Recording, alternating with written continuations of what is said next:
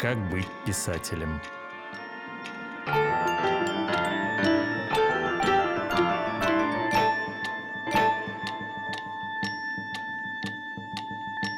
Дима, здравствуй. Мы... Добрый день. Добрый день. У нас сегодня очередная передача из серии «Как быть писателем».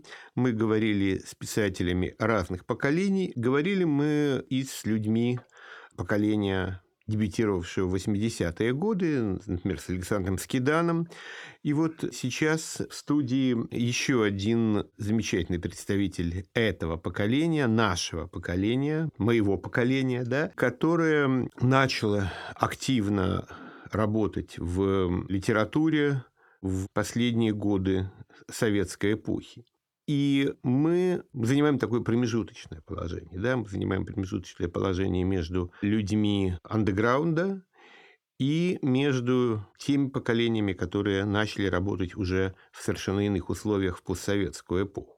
И вот об этом опыте мы сейчас, я думаю, с Дмитрием Григорьевым поговорим. Дмитрий Григорьев – это фигура в литературных кругах нашего города почти легендарная. Человек, который объединяет какие-то совершенно разные круги, совершенно разные литературные компании, который при этом сам замечательный поэт и прозаик, и человек с очень интересным, своеобразным опытом, который он в своих стихах и прозе передает.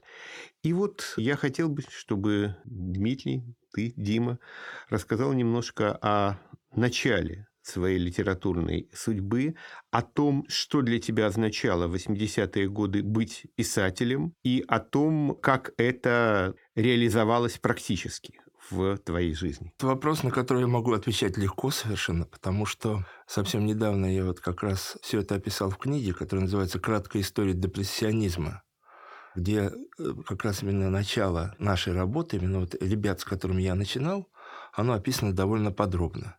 Реальная работа в литературе началась с того, что я приобрел пишущую машинку. Вот это, пожалуй, было начало. Потому что до этого я писал какие-то тексты. Э, это было одно из занятий среди прочих занятий. А вот когда появилась пишущая машинка, я стал сам перепечатывать тексты. Ну, вот помнишь, как у Глазкова было, сам себя издат. Да, да, да, да. Вот, и мы начали заниматься как раз вот как бы таким сам издатом в кругу друзей. Причем тогда еще депрессионисты не появились, это было чуть позже. Ко мне приходил мой школьный товарищ Ляп. Ляп от слова рифмоляп. То есть, как да. бы он тоже писал стихи. И мы где-то, я думаю, что это конец школьного периода, начало первого курса, вот как раз у меня тогда и появилась машинка, а учился я на химфаке не на филологическом факультете, не где-то, а в местах далеких от литературы. На химическом факультете. На химическом факультете университета. Да, и вот, значит, он пришел как-то ко мне и говорит, слушай, говорит, у тебя есть пишущая машинка, это же как бы вообще дело, дело хорошее. Мы можем издавать что-то, ведь Рика берет там как бы сколько там экземпляров там у Галича. Рика да? берет 4 копии. 4 копии, да. Но Москва берет 6 копий, если зарядить туда как следует хорошую бумагу. И ему говорит, давай, говорит, будем делать газету. Я говорю, давай, а какую? Вот давай, говорит, долго думали, а тогда было такое у него увлечение рабле. Говорит, а вот, говорит, пускай эта газета будет на туалетной бумаге. Будем заправлять рулон туалетной бумаги, и на этой туалетной бумаге будем печатать газету. Газету мы назвали «Вечерняя задница». Вот. Рвалась же туалетная бумага, тогдашняя особенно. Как, как на ней печатать? Нормально. Тогда вот бумага была плотненькая такая, она проходила и хорошо печаталась, и можно было этот рулон использовать по назначению, поэтому наши газеты не сохранились в истории, они просто уходили куда-то вот как бы по, по мере чтения. Вот. И газета была посвящена разным актуальным событиям. Я рисовал картинки в этой газете, то есть на бумаге можно было напечатать, потом вставить картинку какую-то. Народ читал с удовольствием. Но там были такие тексты разные. Вот, например, Ляп писал, опять же, это Алексей Борисов, ныне покойный, царство ему небесное, поэт, который неизвестен никому практически. Вот, он э, писал только для себя все. Но я вот помню, например, когда появились вот эти вот страшные куплетики всякие, там типа «Голые бабы по небу летят, в баню попал реактивный садистские снаряд». Стиш... Да, да, садистские, садистские стишки. Началось да. все с Олега Григорьева. Да. Вот, но они уже тогда ходили во все. Это, на... это где-то начало 80-х. Да, они уже да, там были. у нас э, вся школа вот. там да, передавала да, да, это друг другу, переписывали mm-hmm. в тетрадки. Вот. Я моложе тебя на несколько лет. Я еще в школе учился. А Ляп разбивал это все в некие поэмы. И вот, например, когда как раз начались всякие вот эти вот ракеты СС-20, ну вот весь этот да. вот проект, который да. был. Тогда он написал, я помню, такое стихотворение, мы это напечатали. А звучало оно так. Эпиграф был такой. «Э, Голые бабы по небу летят, в баню попал реактивный снаряд. А Ляп написал в этой газете, у нас был такой текст. Ракета искала цели, чтобы больнее ранить, а свет пробивался в щели бревенчатой женской бани. Обстановка сверхнапряженная, но женщины в чем виноваты? За что их тела обнаженные взлетают в свете заката? Агрессору скажем «нет». Настало время протеста. Для новых крылатых ракет в Европе не будет места.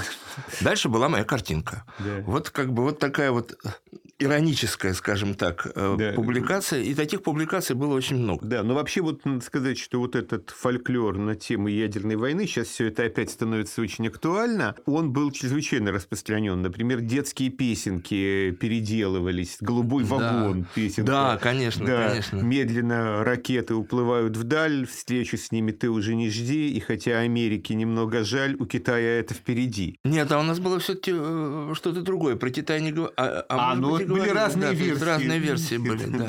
Но на самом деле Ляп пришел ко мне вот с этим, с этим проектом, который мы разработали не за одним стаканом вина, вот «Вечерняя задница». Да. Он, у меня уже до этого я перепечатывал тексты разных не современников, а те редкие книги, которые ко мне попадали, в частности, например, какие-то рукописи Абериутов, я перепечатывал Веденского сам издатом.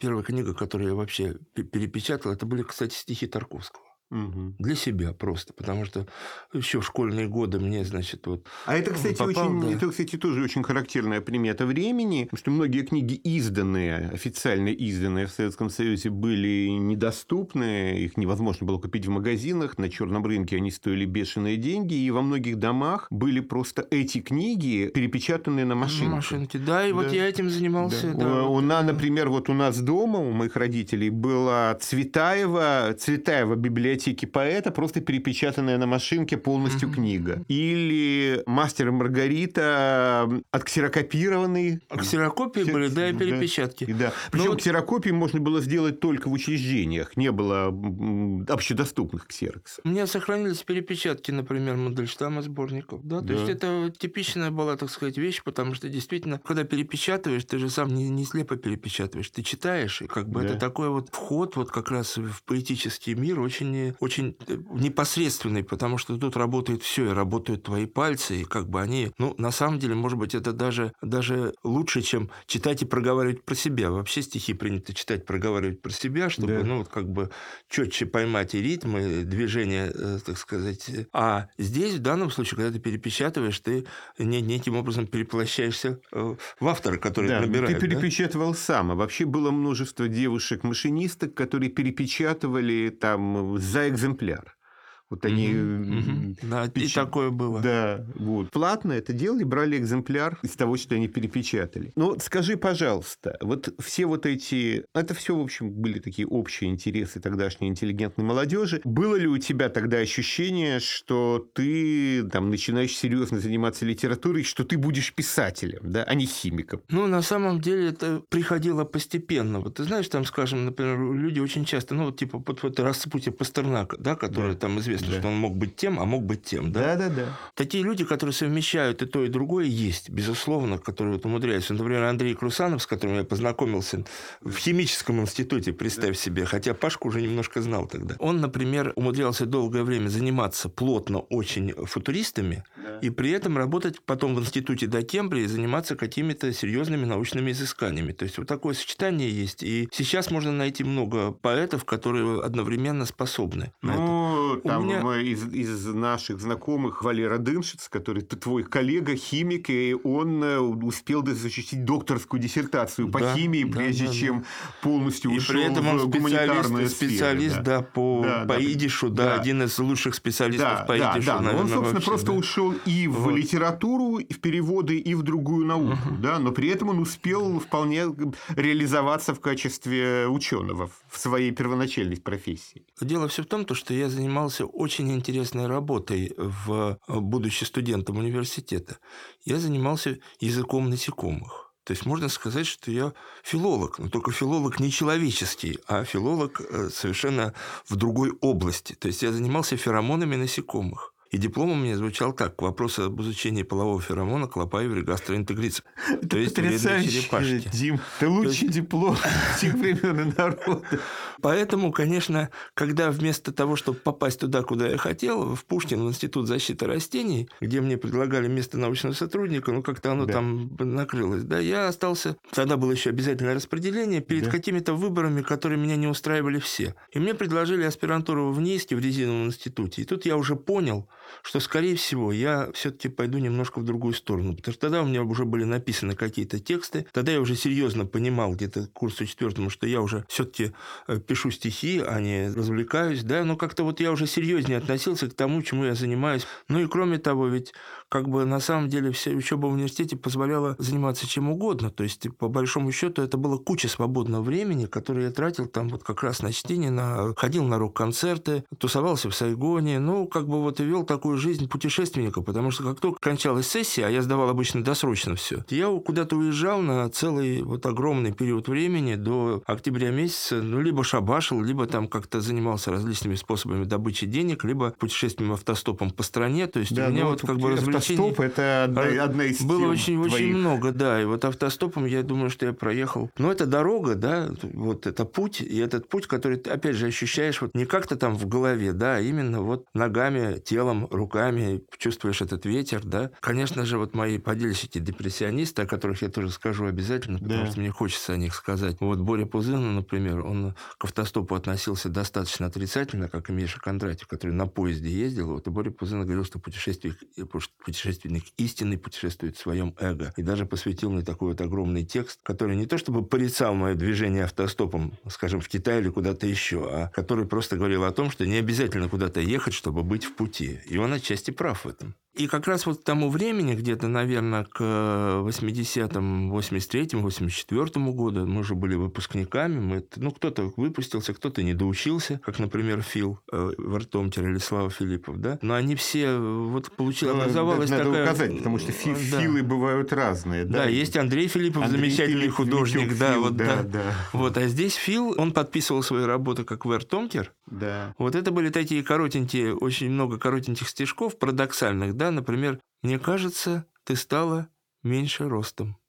Нет, просто я беременна. Такие вот какие-то удивительные зарисовочки, да, но он был знаменит тем, что он снимал кино. Он снял один фильм по Хармсу, очень неплохой, неудавшийся концерт где, соответственно, друзья были в главных ролях. Вот, и он снял фильм, например, «Они не пройдут». К сожалению, все фильмы утеряны. Я пытался их найти. Случилась там неприятная история после его смерти, и фильмы пропали. Скажи, пожалуйста, а вот когда ты закончил университет и понял, что твое будущее – это не наука, а литература, ты продолжал работать по специальности? Как получилось? Нужно было отработать по распределению сколько-то, да? И я, значит, попал в этот институт. В аспирантуре я занимался тем, что я сдал два экзамена. Я сдал экзамен по философии и по французскому языку. Потом стало понятно, что я ничего не делаю. По состоянию здоровья я перевелся в лаборанты. В лаборантах я побыл некоторое время. Тогда уже где-то публиковал свои стихи, уже было в часах публикация. Вот, То там, есть это да. самиздатские публикации? Самиздатовские, да. Но я в основном занимался там патентной деятельностью. То есть у меня был очень хороший научный руководитель, который меня, значит, не мучил особо. Я сидел за хроматографами и писал, что вздумается. Да? Вот, но плюс выполнял какие-то обязательные работы, которые я честно выполнял, чтобы получать свою дурацкую маленькую зарплату. Ну а потом мне неожиданно случилось так, что э, ко мне в институт пришел товарищ, и, как я понимаю, товарищ из комсомола был, потому что, как я понял, там был только один из комитета. Это был, наверное, где-то 80 какой-то там 3-84 год. И он со мной просто провел собеседование, откуда у меня эти тексты, как они появились там, как они появились сям. Вот я говорю, я не знаю, я всем раздаю. И вообще я вот, да, я уже тогда общался с людьми из клуба 81. Да. Вот дружу с товарищами, вот я как бы хожу в клуб 81, это никому не запрещено. Я говорю, тут так, так, мол, и сяк. И в итоге этот разговор состоялся, и он повлиял на мою дальнейшую судьбу, потому что мне сказали, что... Ну, я слышал, как орал наш начальник первого отдела, что гнать его поганой метлой. Вот, и поганой метлой меня очень легко выгнали из института. Я не отработал своих положенных там двух-трех лет и а, оказался на свободе. Мой научный руководитель предложил мне работу сторожа в садоводстве. Я поработал немножко сторожем в садоводстве. Потом поработал стекломоем, потому что был такой Гена Бревда, поэт, который работал стекломоем. Потом в Сайгоне встретил Женьку Кушнера, который сын Александра Кушнера, но вовсе не поэт, а прозаик. И сейчас радиоведущий на радио «Израиль», который говорит, что а чего ты к нам не пойдешь в котельные?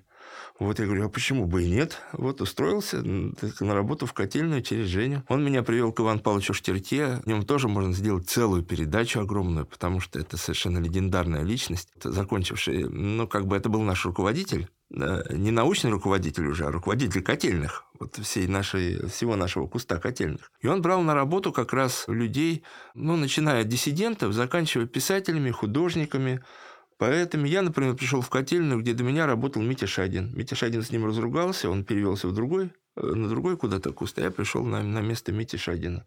Со мной рядом работали работала куча поэтов. То есть просто вот, э, ну, вот как раз ты говорил, Саша Стедан здесь был, да? Да. Вот Саша Стедан работал вместе со мной в соседних, ну не в соседних, а под одним руководством. Мы часто пересекались по работе, потому что иногда кого-то приходилось подменять. О, я меняю Сашу Стедан. То есть мы вот так вот. То есть вот это была какая-то свой круг э, литераторов, да, который вот э, друг с другом общался вполне. Это на самом деле вот все, что рассказывает Дмитрий Григорьев, это очень характерно для той эпохи, потому что, например, вот моя моя биография в 80-е годы складывалась по очень похожему сценарию. Да, я думаю, да, да. это Я закончил финансово-экономический институт, причем я поступил туда в отличие от Дмитрия, который серьезно увлекался тем, чему он учился в университете. Я поступил там, ни одной минуты не собираясь быть экономистом, а просто поступил в институт, потому что там была военная кафедра. Когда, значит, я заканчивал школу, да. я хотел идти в первый мед. Да. Но просто экзамены в университет были на месяц раньше. Ну, понятно. И мне ребята сказали, а что ты пойдешь в пирамид? Тебе не все равно ли где от армии отмазываться? Вот иди в университет с нами. А так у нас была школа при химической, у нас 7 человек пошло на химфак университет, да. то я пошел э, вместе со всеми. Понятно. Хотя я планировал в первый мед. Да, да продолжай, да. Валер, извини. Вот. Естественно, меня интересовало другое, меня интересовала филология, но поступить на филфак было тогда невозможно просто невозможно. Это было абсолютно блатное место, и Литфак Герценовского – это армия. А там не было военной кафедры, а потом там и отсрочки даже не было уже в начале 80-х годов. В Финекии, ну, я там познакомился со многими замечательными людьми, да, вот, например, с Олегом Юрьевым, который учился на несколько курсов старше меня, причем он учился, вот тут упомянут был Митек Фил, Андрей Филиппов, он, они учились на одном курсе и дружили. Много других интересных людей там училось. А потом, когда я закончил институт, меня по блату, по блату значит, взяли на такую работу, с которой меня обещали через год отпустить чтобы, чтобы не прорабатывать обязательно ну, вот, вот эти, два, вот года, эти два, два года. года да, да, да, да, да. И действительно, меня через год отпустили, и я с чистой совестью пошел, ну, поскольку я технический кретин, то работать в котельной я не мог. Поэтому я пошел работать в охранником, в вневедомственную охрану, и там тоже была прекрасная бригада, там был такой Гена Фадеев. Ты не знал его? Не знал. Да, это был такой очень яркий, интересный человек, который тоже перепечатывал чужие рукописи и сам писал интересную прозу и пьесы. Он умер очень рано, в 27 лет. Там был Мякишев, там ну, были да, какие-то вся, еще вся люди. Да, какая-то да. поэтическая тусовка. Да, потом, да, да, да, да. Вот, да. Вот такая бригада была. То есть это очень, это все очень похоже, это все очень. Да, это очень, очень характерный для того времени путь путь, э, путь поэта, да, или путь там писателя, или путь художника отчасти, потому что, ну, вот. И э, как раз вот э, я э, не, немножко не договорил вот о своих соратниках того да. времени. Да, вот опять же, вот эта группа депрессионистов, вот в которую вошел мой однокурсник, между прочим, Миша Кондратьев. Да. Опять же, фамилию Кондратьев ты знаешь? Да. Его родной брат да, Василий да, Кондратьев да, по да, отцу. Да, да, это вот. были это, это, это вот. два очень разных и очень ярких Причем... э, писателя вот нашего поколения. Угу. Михаил Причем... Кондратьев постарше, а Василий Василий Кондратьев, он 67-го Да, года помладше, рождения, да. да. И У них Да. общий отец. Да. Вот. И надо сказать то, что оба очень большие интеллектуалы. Но, видимо, это вот воспитание, которое они получили в детстве, да, то Да. есть вот позволило им... Миша был прекрасным переводчиком. Ну, про Василия Кондратьева говорить мы не Ну, будем, все да. знают. Да, Э, то ну, не вот все Миша знают. менее известен. Э, да. Радиослушатели, может быть, не знают. Василий Кондратьев – это поэт, эссеист, прозаик, очень талантливый, очень интересный, очень была такая яркая и своеобразная личность, такой петербургский дэнди с таким Мгм. небольшим достоевским надрывом. Очень петербургский человек. И он, э, к сожалению, трагически погиб в 32 года, такой тоже абсолютно петербургской смертью. Он на крыше сфотографировать пытался окна квартиры, где жили Михаил Кузьмин и Юрий Рукун. Вот так вот бывает, да. И Ну, упал, сорвался. Миш, Миши Кондратьева тоже нет, но Миша немножко сам себя разрушил, потому что псевдоним, под которым он выступал в нашей группе, это был Транк МК. Транк от слова понятно, что Да. там транквилизатор, можно еще что-то. То есть он испытывал, ну, будучи химиком, тоже разные вещества вместе. Ну, как бы не в, не в, не в той степени, в которой, скажем, испыта- испытывали мы, мы в гораздо большей степени. Но и Мишка тоже писал очень интересные стихи, а потом стал очень хорошим переводчиком. Вот там Харлана Эллиса он переводил, Филиппа Дика он переводил. То есть он переводил таких вот, ну, во-первых, это такой фантастика, но это фантастика первого, первого уровня. То есть это как бы действительно настоящая хорошая проза. И еще один человек, который ходил в нашу группу и перевернул наше мировоззрение отчасти во многом, это Борис Пузына. Это тоже потрясающий поэт. Все они не очень хорошо известны, отчасти благодаря тому, что одной из установок депрессионизма, вот всех Да. четверых, было не участвовать ни в каких акциях, то есть не участвовать ни в каких процессах, кроме собственных процессов. То есть не участвовать как в там издате, в сам издате и даже в официальных изданиях, тем более. Даже не тем более, а тем более в Но, официальных тем изданиях. не менее, ты в часах публиковался. Мы с Борей Пузына предали эту идею, и в часы э, пошли к Борису Ивановичу, и, надо сказать, мы практически одновременно публиковались, потому что у нас был одновременно... Дело в том, то, что мы Какой с это Борей... был год? Это, наверное, был 85-й год. Да. 85-й, может, может, чуть раньше. У нас с Борей был вечер на пространстве клуба 81. Вдвоем. Мы не знали друг друга. Борис Иванович пригласил меня и его.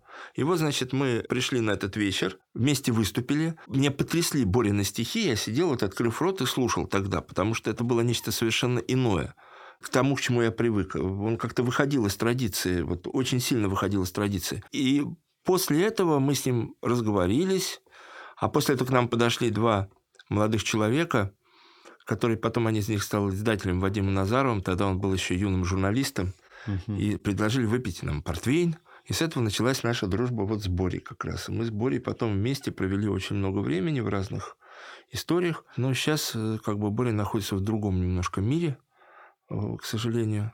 Он, э, как я к нему приезжал всего один раз, потому что он не хочет видеть нас, он со всеми нами расстался. Вот, и он сказал о том, что ему для того, чтобы работать, не нужны ни кисти, ни бумага, ни карандаши. То есть он обходится этим собственным сознанием где-то. Мне, конечно, очень хотелось бы, чтобы книги Бори были изданы, но нас э, опекуны не позволяют пока этого сделать. Однако вот в этой книжке я его стихи публикую как цитаты.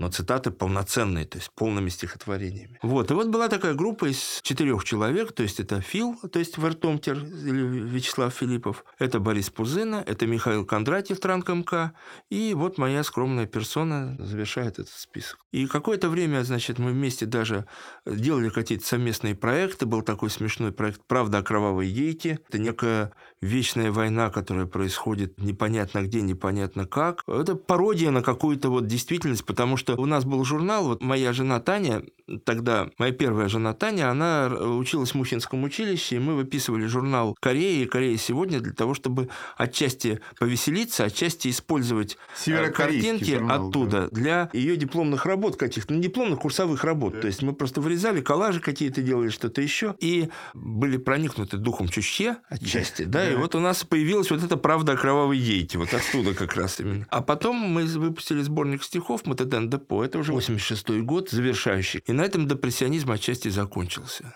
Вот таким образом, когда началась вся эта вот история с пандемией, я думаю, что нужно обязательно сказать об этих людях, потому что это были талантливые, интересные ребята.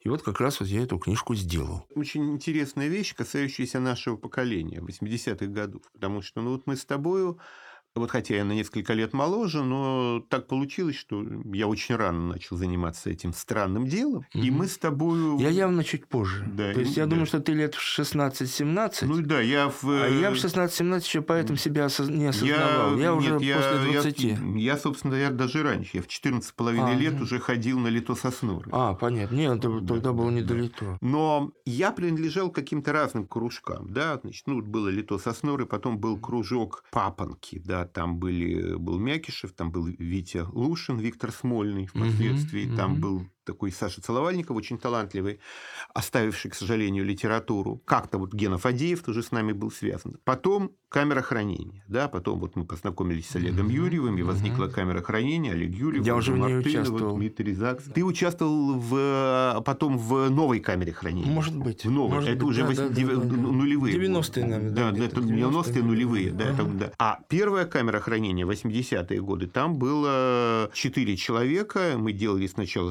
самиздатские сборники, потом в 89-м нам удалось выпустить сборник э, типографским способом. И одновременно был митинг-журнал со своим кругом. Одновременно там был Сергей Завьялов и так далее. И вот удивительно, насколько мы все друг о друге мало знали. Потому что, ну, про митинг-журнал мы знали, что такой есть, да? Я участвовал в этом. Да, ты вот, да, да, значит, да, да, значит, мы знали, что такое есть. Возможно, уже в 90-е годы, или тогда, 80-е. Слушай, я не помню. Там была моя проза, потому что она вот Мите тогда понравилась. С Митей Да. мы были... Да, в 90-е годы уже началось какое-то объединение этого пространства. А в 80-е мы были все совершенно как будто разорваны. Да, там мы знали про Завьялова, что вот есть Сергей Завьялов, он Вы, что-то вы пишет. знали, а я с ним уже общался в 80-е Да, годы в клубе 80-е. 81. Да, Вообще клуб 81 вот здесь вот как раз Да. сыграл роль Да. такую, да, вот. Здесь я тоже тебя на секундочку перебью, да, Да. Тут вот ситуация какая, что мне очень повезло, ну не с учителями, а с кругом, в который я попал, но в принципе весь тот круг, в который я попал, это мои же и учителя. Опять же, вот ты сказал про лито, да? Да. Вот у меня была такая практика, то, что я называл «сходил на лито и кидался какашками». Мгм. То есть я писал стихи с ненормативной лексикой тогда. Да. И приходил на лито, читал, потом меня, соответственно, вот так вот все, значит, гнобили. Я уходил гордо, что я как бы вот отметился на этом лито. Я был на лито Германа Филиппова в университете, еще будучи студентом. У нас было лито. Потом, значит, я пришел на лито, которое вел... А Лито Соснора, Лито Кушнера, Лейкина, А, Яснова. Нет, вот на, на этих литообъединениях я не был. Меня просто вот на лито Давыдова я попал, да? Да. Вот. И там я прочитал свои стихи, вышел в коридор, меня обсудили, обсудили очень резко и резко отрицательно. Вот ко мне подошел такой вот бородатый человек, который агрессивно схватил меня чуть ли не за грудки и сказал, ты что тут делаешь? Я подумал, что сейчас еще начнется какой-то полив грязью. А он говорит, тут делать тебе нечего, пойдем к настоящему поэту. Только бутылку водки надо купить. Оказалось, что это был художник и поэт Олег Павловский, который меня отвел к Вите Кривулину. Вот. Вот, вот, вот таким образом я познакомился с Витей Кривулиным, а дальше уже все пошло своим чередом, потому что вот это знакомство с Витей, потом одновременно знакомство с Борисом Ивановичем Ивановым, одновременно с Сергеем Георгиевичем Стратановским. Да. И вот это все люди, которые вот начали формировать, и особенно мое вот тогда представление о современной литературе формировалось именно вот теми журналами, которые мне давали. То есть у меня в руках были часы, у меня в руках был обводный канал, и митинг-журнал, кстати, тоже. Все это я читал. Ну вот, вот это да, это очень важная вещь, потому что ты формировался в кругу клуба 81, в кругу... Поколение, А, да, которое старше меня, да. лет на 10-15. Да, вот да. так. А я сначала я был учеником Сосноры, а это через поколение, да, там Соснора – это человек поколения 60-х, для которого, в общем, следующего поколения не было, да, а был он и вот его ученики, которые там моложе его лет на, на 20-25. Потом я оказался в кругу Олега Юрьева, потом возникла камера хранения, и мы с самого начала себя пытались как-то предыдущему поколению противопоставить. При этом мы там общались. Тот же Юрьев познакомил меня с Кривулиным, э, потом с Еленой Шварц и так далее. Но мы были отдельно. У нас был там свой мир, и там в клуб 81 мы приходили просто послушать стихи. И в силу этого, в силу этого мы, может быть, какие-то вещи, которые связаны были именно с клубом 81, знали меньше. Потому что с самого начала пытались вести какую-то свою игру.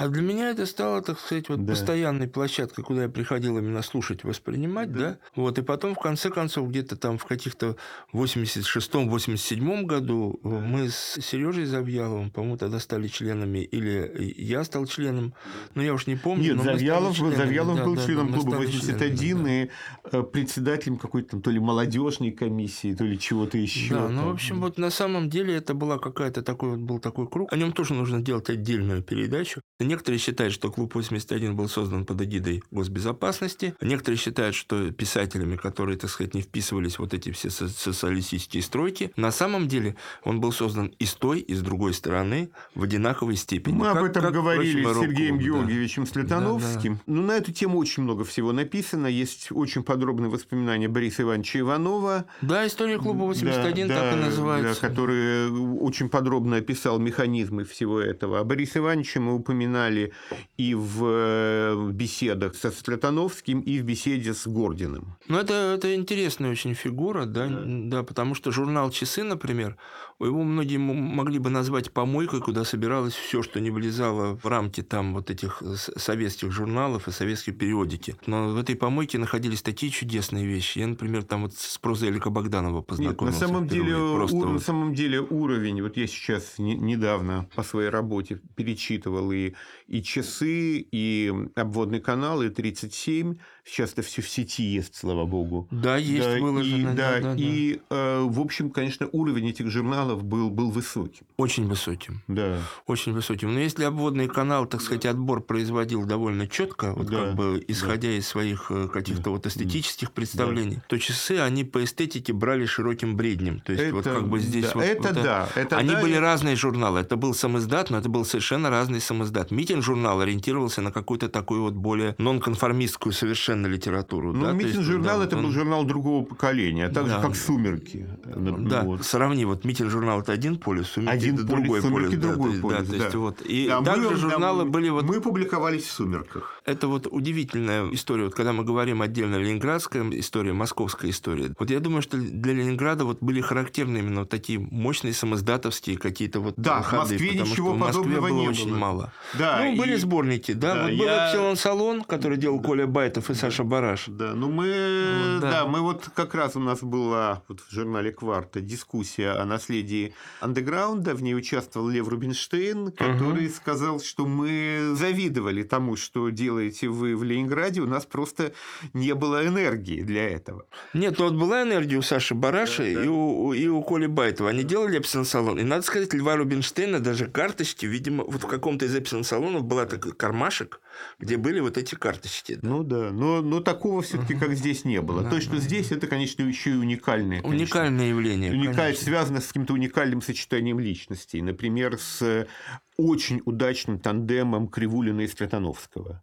Да. Потому что это были очень разные люди, прекрасно друг друга дополнявшие в этом да, смысле. Да, да, да, да, да. Да. Но я хочу сказать, что вообще вот это вот пространство московское того времени и петербургское, ой, ленинградское, прошу прощения, тогда они еще отличались как бы вот э, гений места, да, мы говорим, а гений места это были наши котельные, потому что в Москве не было такого. В Москве был план генеральной реконструкции в свое время города, все теплосети подавались из больших котельных, а у нас в Петербурге в каждом доме была маленькая котельная, и в этой котельной обязательно находился какой-нибудь деятель, творец, скажем так, условно говоря. Поэтому Ну, это тоже вот было... да, да. И это, кстати, и до сих пор существует. Существует. это- Да.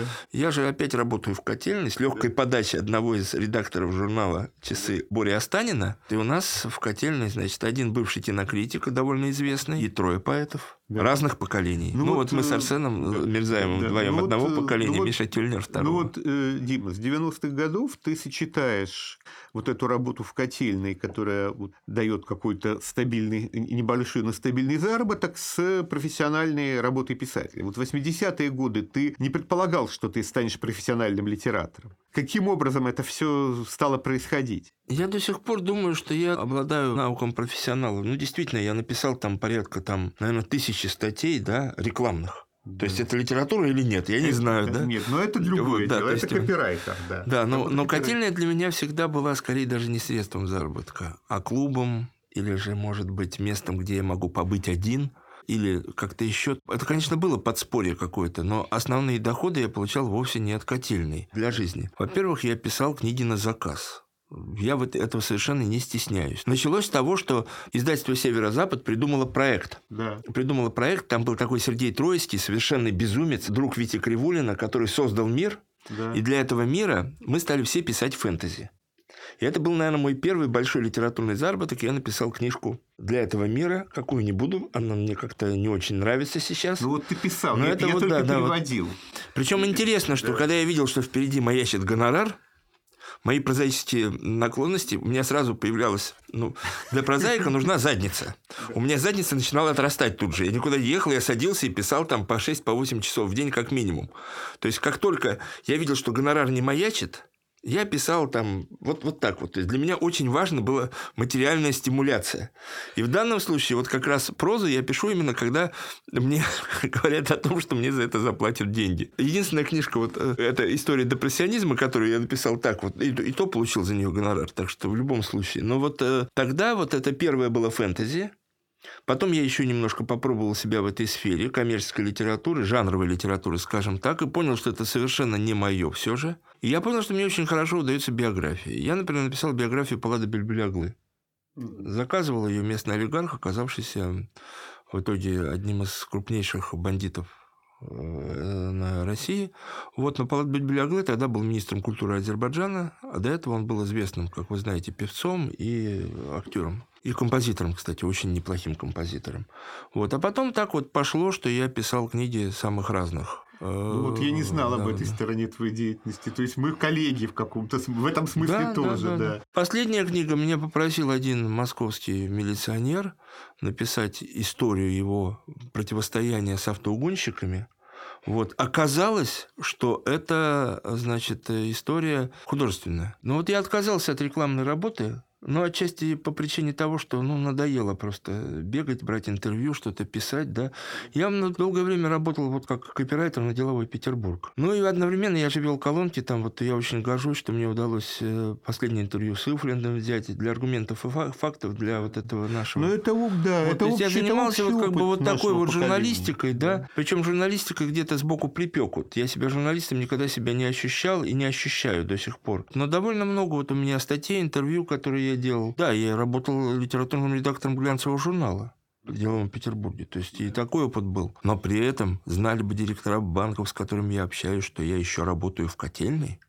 И хожу туда иногда. То есть, как бы это вот было бы очень-очень забавно. Да. Потому что котельную я тогда не оставлял, потому что это был клуб. Все знали котельную. У меня есть видеозаписи, вот лежат на моем YouTube-канале, где, значит, э, 100 поэтов читают свои стихи в котельной. То есть я приглашал, я ставил камеру, после каждого вечера я записывал стихи, у меня набралось около 100 поэтов, которые читают стихи. Ты тоже там есть, по-моему. Так что все есть в этом. Да. Да, это знаменитая котельная э, Дмитрия Григорьева, куда За Казанским собором. Да, Очень да. удобно было заходить да, куда- просто. да, да. да, ку- где очень многие бывали, очень многие тусовались, там читали стихи, Ночевали ноч- иногда. да, так ночевали, что- да, там выпивали. Ну, это уже можно сказать, ты уже там не работаешь. Я там не работаю, да.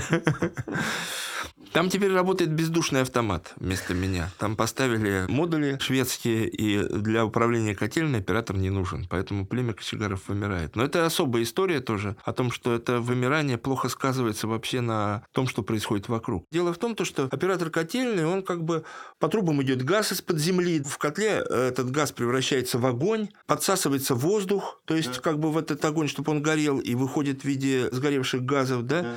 и нагревает все это воду, которая идет по трубам. То есть в итоге все четыре стихии – вода, огонь, э, воздух и земля – взаимодействуют друг с другом в маленьком пространстве котла. И стоит у управления этому человек, который регулирует взаимодействие между стихиями. А как бы все процессы на микроуровне отражаются на макроуровне. Поэтому если вдруг какое-то землетрясение, то вот оператор котельной может вот так вот своим рычагом чуть-чуть повернуть и остановить это землетрясение. А почему он может? Потому что мы сидим в подвалах, мы слышим голос неба когда работаем в котельной. И вот, значит, вот этот голос неба слышим, останавливаем вот эти все природные катаклизмы, а потихоньку нас становится все меньше. Нас заменяют бездушными автоматами, которые голос неба не слышат. И в итоге, значит, уже стихии взаимодействуют сами по себе, никто их не может подрегулировать как следует. И в итоге происходят катаклизмы всякие, вот такие погодные, да, войны и вообще вся эта жуть, которая творится вокруг нас, это все потому, что становится все меньше операторов газовых котельных. Когда уйдет последний кочегар, наступит конец света. Поверьте мне. Да, это прекрасно. Скажи, пожалуйста, а вот книги про путешествия твои, про автостоп, они писались тоже по заказу? Нет, про автостоп книга «Господин Ветер» написана да? совсем не по заказу. Я... Ну, хотя был заказ. Это особая история. «Господин Ветер» переиздается уже четвертый раз, кстати. Да. Вот сейчас, да. значит, издатель Вадим Назаров сказал о том, что напиши ко мне боевик. Я говорю, нефиг делать. Вот тебе заявка придумал каких-то заявок дурацких, начиная от того, как там... Ну, не буду их пересказывать, это тоже на целую передачу. Заявки, они есть в романе, эти заявки. Там есть безумный писатель, который пишет заявки. Ну, давай, говорит, садись, пиши, вот тебе аванс. Я сел писать и написал книгу про автостоп. Никаких там не было битв с бандитами. Бандиты там фигурировали. И там фигурировал безумный писатель, который пишет заявки. Я принес это Вадиму. Вадим говорит о том, что как бы вот что ж ты мне принес? Ты мне принес настоящую книгу, я тебя просил боевик написать. Я говорю, так вот, пожалуйста, вот там вот внутри, вот в такой-то главе, там есть человек, который пишет боевики, их там даже несколько. И в итоге, значит, вот эта книга вышла. Там как бы описывает определенную э, субкультурную среду эта книга, и она была довольно популярна в этой среде, потому что там собрано много как раз именно мифов, легенд, историй, которые в этой среде бытовали. И, в принципе, я в этой среде сам тусовался, потому что это, это круг таких людей Радуги, да, я был на, на фестивалях Радуги несколько раз, и автостопом проехал много, а история рассказывает про то, как человек автостопом едет из Алматы в Петербург. Дорога мне очень хорошо знакомая. А вот дальше все остальные мои книги, связанные с путешествиями, они связаны как раз именно с реальным опытом, который я пережил. Они действительно написаны на заказ все. То есть, вот, скажем, например, я в Индии прожил там сначала 6 месяцев, потом еще сколько-то, потом еще путешествовал много раз. И в итоге один из поэтов-бизнесменов попросил меня быть гидом. То есть мне оплатили дорогу, я набрал писателей, Сережа Носов со мной да, поехал, да, да. и Сева Гуревич, вот как раз поэт, который, значит, меня позвал в путешествие, и несколько человек еще, там вот моя жена Тоня, вот мы все вместе отправились в Индию, а я, собственно говоря, провез их э, отчасти по любимым местам, отчасти по новым местам, которые сам хотел посмотреть. И потом подумал, а не написать ли мне об этом? Я написал как раз вот на плечах Великого Хималая книгу «Травелок», который был куплен и тут же издан. А что касается вот последней книжки, э, связанной с Карелией, то это... Ну, дело в том, что я уже давно за рулем автомашины, и на машине я проехал не меньше, чем проехал автостопом, наверное. Это уже сколько там, больше там по 30 лет, да, у меня уже два раза права менял. И там как раз вот описаны автомобильные маршруты по Карелии, которые изучил вдоль и поперек просто. Но это не просто автомобильный маршрут, это еще и поэты, которые писали об этих местах, начиная от, там, скажем, скажем, Федора Глинки. К сожалению, не взял. Ну, есть вообще в принципе? В принципе, есть, конечно, могу, конечно, обязательно Спасибо. подарю. Ну, на самом деле, было очень приятно поговорить здесь. Вот. А, ну что, под конец я даже ну, я не бы, знаю, ну, что да, сказать. ну вот э, мы поговорили об опыте, о писательском опыте да, одного из писателей нашего поколения, одного из ярких писателей нашего поколения. Поговорили о 80-х годах и о том, как, вот, как все это трансформировалось в уже новую эпоху, когда в течение нескольких десятилетий проблемой было не там, идеологическое давление, запреты, а как бы материальный социальный статус писателя. Я надеюсь, что наши да. разговоры в этой рубрике продлятся. Продлятся, да. Я могу закончить такой вот э, инструкцией к творчеству, что ли, да. вот, которая у меня есть, и рассказом о том, как э, тяжела работа поэта. Это маленький стишок совсем. Да, хорошо. Вот. Лежал на диване, потолок плевал. Разные легкие, красивые слова, а все тяжелые сплевывал на пол. Но никому на мозги не капал. Так заполнял пустую квартиру своим богатым внутренним миром. Вот так работает поэт. Отлично. Прекрасный конец.